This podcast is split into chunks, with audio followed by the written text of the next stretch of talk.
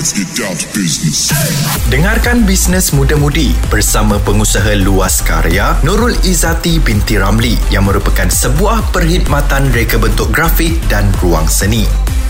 Hai, uh, Assalamualaikum. Nama saya Jai Ramli. Boleh panggil saya Jai. Uh, saya berasal dari Batu Pahat, Johor. Saya seorang grafik designer dan illustrator uh, bekerja di sebuah studio di Batu Pahat uh, studio luas karya. Uh, kerja-kerja studio saya banyak uh, lebih kepada rekaan grafik lah. Rekaan grafik, um, ilustrasi uh, dan saya juga sediakan ruang untuk mereka yang berminat nak jalankan kelas ke bengkel dan seminar dan sebagainya. Dulunya saya um, uh, saya dapat pendidikan uh, awalnya saya bersekolah di sebuah sekolah sains stream tapi saya atas dasar minat dalam bidang seni ni saya lanjutkan pelajaran ke UiTM Sri Iskandar Perak uh, dalam kos uh, graphic design. Dan lepas tu saya sambung ke UiTM Shah Alam dalam kos yang sama tapi um, major dalam illustration uh, minor dalam fine art. Lepas um, saya grad tu uh, saya dapat offer di sebuah syarikat untuk bekerja sepenuh masa. Masa tu um, agak rezeki jugalah dah saya dapat right after saya grad sebab Sebenarnya sebelum tu masa saya belajar saya dah banyak buat um, freelance job. So salah satu syarikat tu dia offer saya untuk bekerja sepenuh masa lah dengan dia orang. Um, ya lepas tu um, saya ada juga pindah ke beberapa tempat di sekitar KL. Tak lama tu dalam masa setahun lebih saya decide untuk balik ke kampung halaman saya Batu Pahat dan saya nak decide untuk bekerja freelance sepenuh masa. Masa tu dalam tahun 2014, hujung 2014.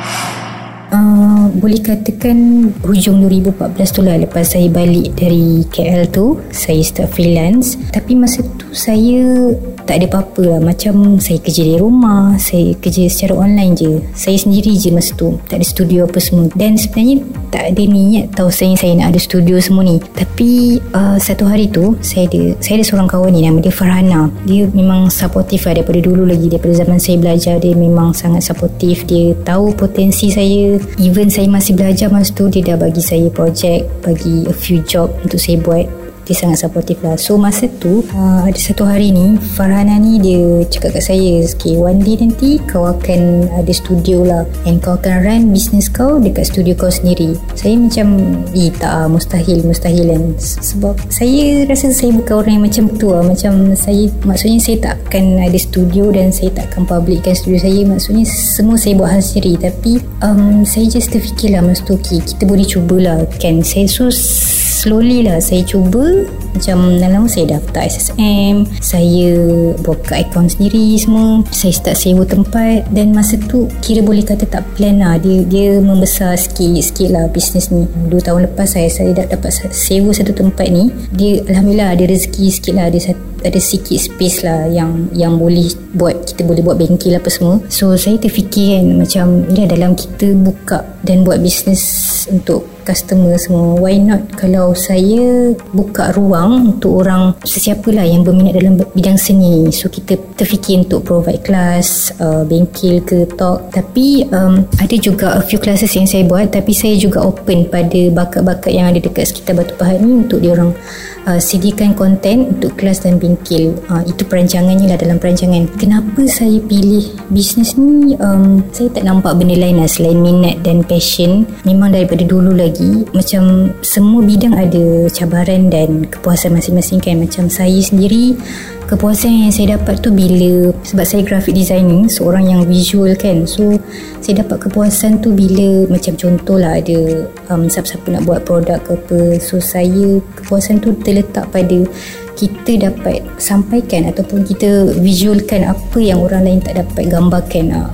so, dan kita cipta karakter um, produk diorang so ya yeah, itu satu kepuasan lah untuk saya. Dan selain tu untuk ruang ni um, ialah kita kita tahu sebab saya dulu tahu betapa susahnya nak dapat peluang untuk belajar bidang seni. Mungkin uh, ialah mungkin ada yang tak dapat belajar secara formal kan? So kita dapat support family. So um, saya terfikirlah untuk tu untuk sediakan ruang tu untuk mereka-mereka yang uh, berminat dalam bidang ni Untuk uh, modal nak mulakan perniagaan tu pada saya dia berbeza ikut jenis perniagaan masing-masing lah. Macam saya, cara saya mungkin berbeza dengan orang lain dan saya bukan company yang keluarkan macam ya fast product yang laju yang macam you know, setiap bulan ada produk dan sebagainya.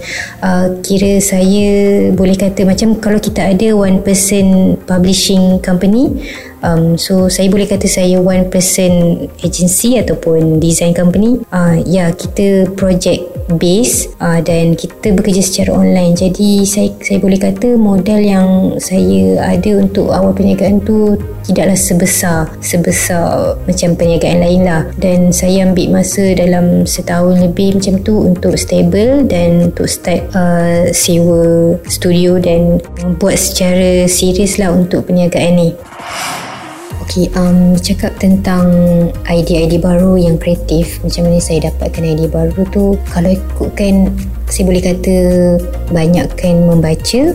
Jujurlah dulu kalau ikutkan saya saya dengan buku ni memang jauh lah. Sebab uh, saya ada masalah sebenarnya untuk membaca ni saya susah nak fokus. So uh, saya perasan bila saya baca fikiran saya ni ber, ber, bergerak atau macam contoh saya nampak satu perkataan ataupun susunan yang susunan ayat yang menarik ke kan dialog yang menarik. So uh, saya suka untuk fikir macam mana kalau perkataan ni di, divisualkan uh, ya. Yeah. so uh, saya boleh kata membaca tu satu satu salah satu cara lah untuk saya dapatkan idea. Dan membaca tu tak kisahlah. Uh, membaca buku-buku ilmiah ke berita ke buku tentang desain ke um, artikel-artikel apa sahaja dialog perkataan tu ya perkataan tu boleh jadi satu benda yang menarik uh, dia membantu sebenarnya untuk kita untuk kita baguskan pengisian dalam desain kita. Uh, membaca ni juga sebenarnya uh, contohlah kita tak boleh lari sebenarnya. Contoh kalau klien minta kita design satu produk A contoh. So kita kena membaca untuk faham tentang produk itu so that kita boleh hasilkan dan propose idea-idea yang uh, menarik lah untuk customer. Jadi ya membaca tu salah satunya. Uh, lagi satu um, membaca visual. Macam tadi teks kan kalau ni membaca visual. Kita kena peka dengan apa sahaja dekat sekeliling kita. Contohlah kalau, kalau kita ni designer yang 2D saja tapi kita tengok bangunan ke kita tengok apa sahaja um, rupa satu-satu benda objek ataupun karya lain daripada situ pun kita boleh dapatkan idea baru sebenarnya. Uh, ya mungkin karya atau objek tu dia dalam rupa lain tapi kita boleh tengok dari segi warna dia dari segi komposisi layout dan juga tekstur dia. So daripada situ pun um, sebenarnya membantu untuk saya dapatkan idea-idea baru yang kreatif lah. Maksudnya um, kita tidak hanya fokus ataupun duduk dalam ruang kita tapi kita tengok juga ruang yang ada dekat sekeliling kita Okey, kempen 14 ni uh, sebenarnya kerjasama antara APOM dengan uh, Pereka Grafik uh, Malaysia. APOM ni uh, A Piece of Malaysia, brand yang uh, keluarkan produk ataupun merchandise dan desain mereka sangat um, kreatif dan juga uh, sangat related berkaitan dengan uh, Malaysia dan budaya Malaysia. So, APOM bekerjasama dengan pereka-pereka grafik uh, dari seluruh Malaysia. Seorang um, setiap setiap negeri ada seorang pereka grafik. Kami uh, hasilkan desain uh, yang represent uh, mewakili uh, setiap negeri. Benda ni um, projek ni uh, sangat menarik minat saya lah awalnya sebab dia uh, satu desain yang mewakili negeri sebab saya tak tak pernah buat lah sebelum ni uh, dan dia projek kolaborasi so satu peluang yang baik lah untuk untuk saya um, terlibat saya memang sebelum ni memang teringin nak nak buat satu desain yang khas untuk uh, wakil negeri saya sendiri Johor. Dan uh, selain tu uh, bukan um, tema uh, projek ni juga uh, yang menarik minat saya tapi bila kita dah uh, meeting apa semua um, kita orang diberi task uh, di mana kita orang perlu buat dua kategori desain um, yang pertama shape of state. Shape of state tu uh, dia design yang uh, ada bentuk negeri masing-masing. Uh, and then yang kedua tu uh, typography. So kita um, buat uh, design berdasarkan nama negeri berdasarkan um, konsep tulisan perkataan huruf um, so kita bermain dengan tulisan. So uh, dua task ni um, sangat menarik dan benda yang saya idamkan lah selama ni. Lagi-lagi um, projek uh, gabungan besar macam ni uh, dan kita nak ketengahkan dua kategori design ni sangat sangat bagus dan interesting lah pada saya. Yang mana kita bukan sahaja ketengahkan um, apa elemen yang ada dalam graphic design tapi kita pada masa yang sama kita dapat ketengahkan uh, elemen setiap negeri masing-masing untuk kita pilih bisnes ni um, pada saya memang perlukan minat yang sangat sangat sangat mendalam. Sebab bisnes ni dia ada jatuh bangun ada masa kita kat atas ada masa kita kat bawah. Kita nak macam kita bercinta lah kan. Kita nak hidup lama dengan orang tu. So kita nak hidup lama dengan bisnes ni. So kita okay, mungkin ada satu orang bisnes dia orang bertukar-tukar kan. Uh, ada ataupun dia orang banyak cabang bisnes. Tapi macam saya saya memang dah meletakkan apa orang kata macam boleh kata sepenuh jiwa lah dekat dekat dekat benda ni. Um, sebab pada saya kalau kita tak ada minat tu kita uh, contohlah kita once kita jatuh once kita kena reject ke apa design kita semua kan uh, kena tolak. So uh, apa apa je apa je yang tinggal kan dekat kita? Ialah passion kita. So kalau kita tak ada minat tu agak susah sebenarnya kita nak bangun balik. So pada saya um, ya memang dalam bisnes tu ada banyak proses ada banyak fasa. You know, kita nak fikir account kita nak fikir duit apa semua nak deal dengan klien tapi dalam dalam satu bisnes tu mesti um, 80 ke 90% mesti ada passion mesti ada minat tu. Sebab yang lain tu kita boleh belajar uh, from time to time. Uh, so minat tu memang kena ada untuk kita um, teruskan dan juga kita survive dalam bidang ni. Saya rasa antara detik yang paling mencabar tu dia so far sepanjang kerjaya saya tak ada lah, yang major tapi ada a few lah. Macam setiap kali saya rasa setiap kali saya nak convince uh, klien saya terutamanya klien yang baru. Sebab uh, klien yang baru ni kita tak tahu. Dia punya latar belakang macam mana dia punya komen feedback dia. Uh, jadinya um, ya setiap kali uh, saya nak convince tu uh, antara detik yang mencabar.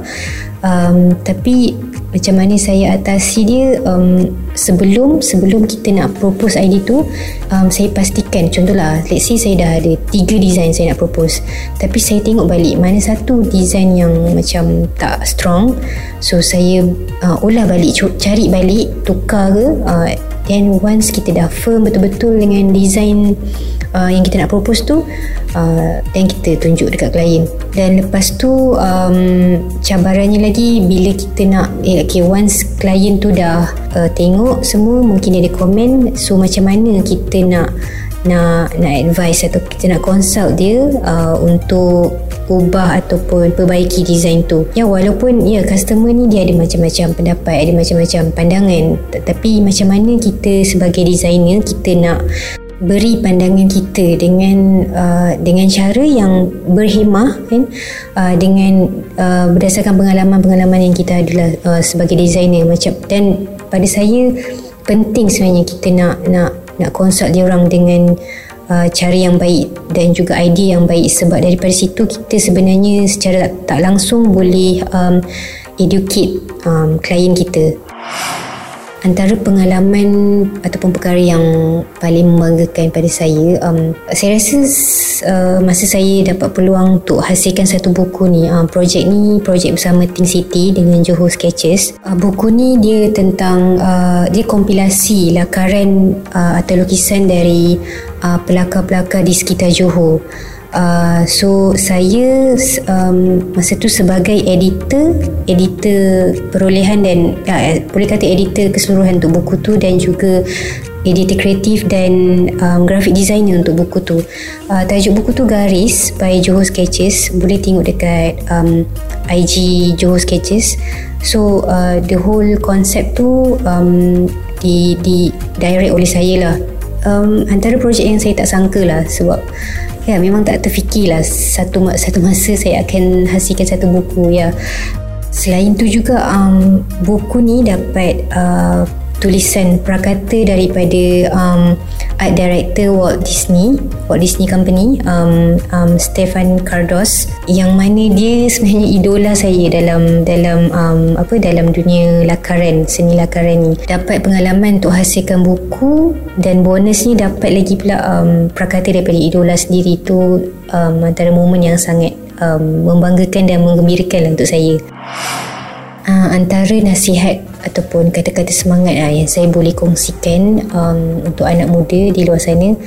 Uh, saya rasa okey um, pemutu permulaannya kita kena tahu um, apa kekuatan kita apa kelemahan kita uh, apa yang potensi yang kita ada yang rasa kita um, kita boleh pergi jauh. So macam mana um, ialah dengan explore okey macam saya okey grafik ni dia ada banyak cabang dalam grafik ni uh, jadi um, uh, masa awal-awal tu saya banyak uh, memang saya boleh kata saya terima je apa sahaja job yang selagi di dalam grafik kan. So daripada situ saya tahu apa yang saya minat apa yang saya rasa um, saya ke arah mana yang lebih sesuai dengan saya yang boleh pergi jauh. So daripada situ saya tahu saya tahu dan saya teruskan. So dalam grafik ni uh, mungkin kalau luas karya ni dia tak ada semua um, cabang grafik yang ada. Ada sesetengah je. Saya fokus dalam uh, corporate identity dan juga ilustrasi. So macam yang lain-lain saya tak ada dia so sebab saya tahu um, apa yang saya boleh uh, bawa saya boleh bawa pergi jauh lah saya boleh teruskan. Um, ya yeah, first step um, memang kena ada kita kena berani untuk untuk ada first step tu. Sebab kita tak boleh anggap first step tu akan menjadi um, dia boleh jadi tak jadi kan? Uh, jadinya kita kena cuba. Sebab daripada situlah kita tahu kita belajar. Uh, banyak orang datang kat saya cakap um, eh macam mana nak start? Eh kalau aku buat ni jadi ke? Eh ada orang nak ke? Uh, persoalan-persoalan tu tipulah saya sampai sekarang pun ada. Tapi nak tak nak kita kena kena juga buat. Tak ada orang lain yang boleh tolak diri kita selain diri kita. Sebab saya rasa um, kadang-kadang tu apa yang bermain dekat fikiran kita bukan orang lain yang cakap tapi diri kita yang cakap. So kita kita yang boleh kontrol benda tu. Yes um, first step kena ada dan kena beranikan diri. Uh, ok untuk uh, maklumat lebih lanjut atau nak tengok perkembangan kami boleh lawati uh, website luaskarya.com atau boleh follow IG Luas Karya, um, Facebook page Luas Karya dan kalau ada sebarang um, info um, projek ke ataupun um, content yang kita rasa boleh ketengahkan uh, untuk bekerjasama boleh contact kami di uh, luaskarya at gmail.com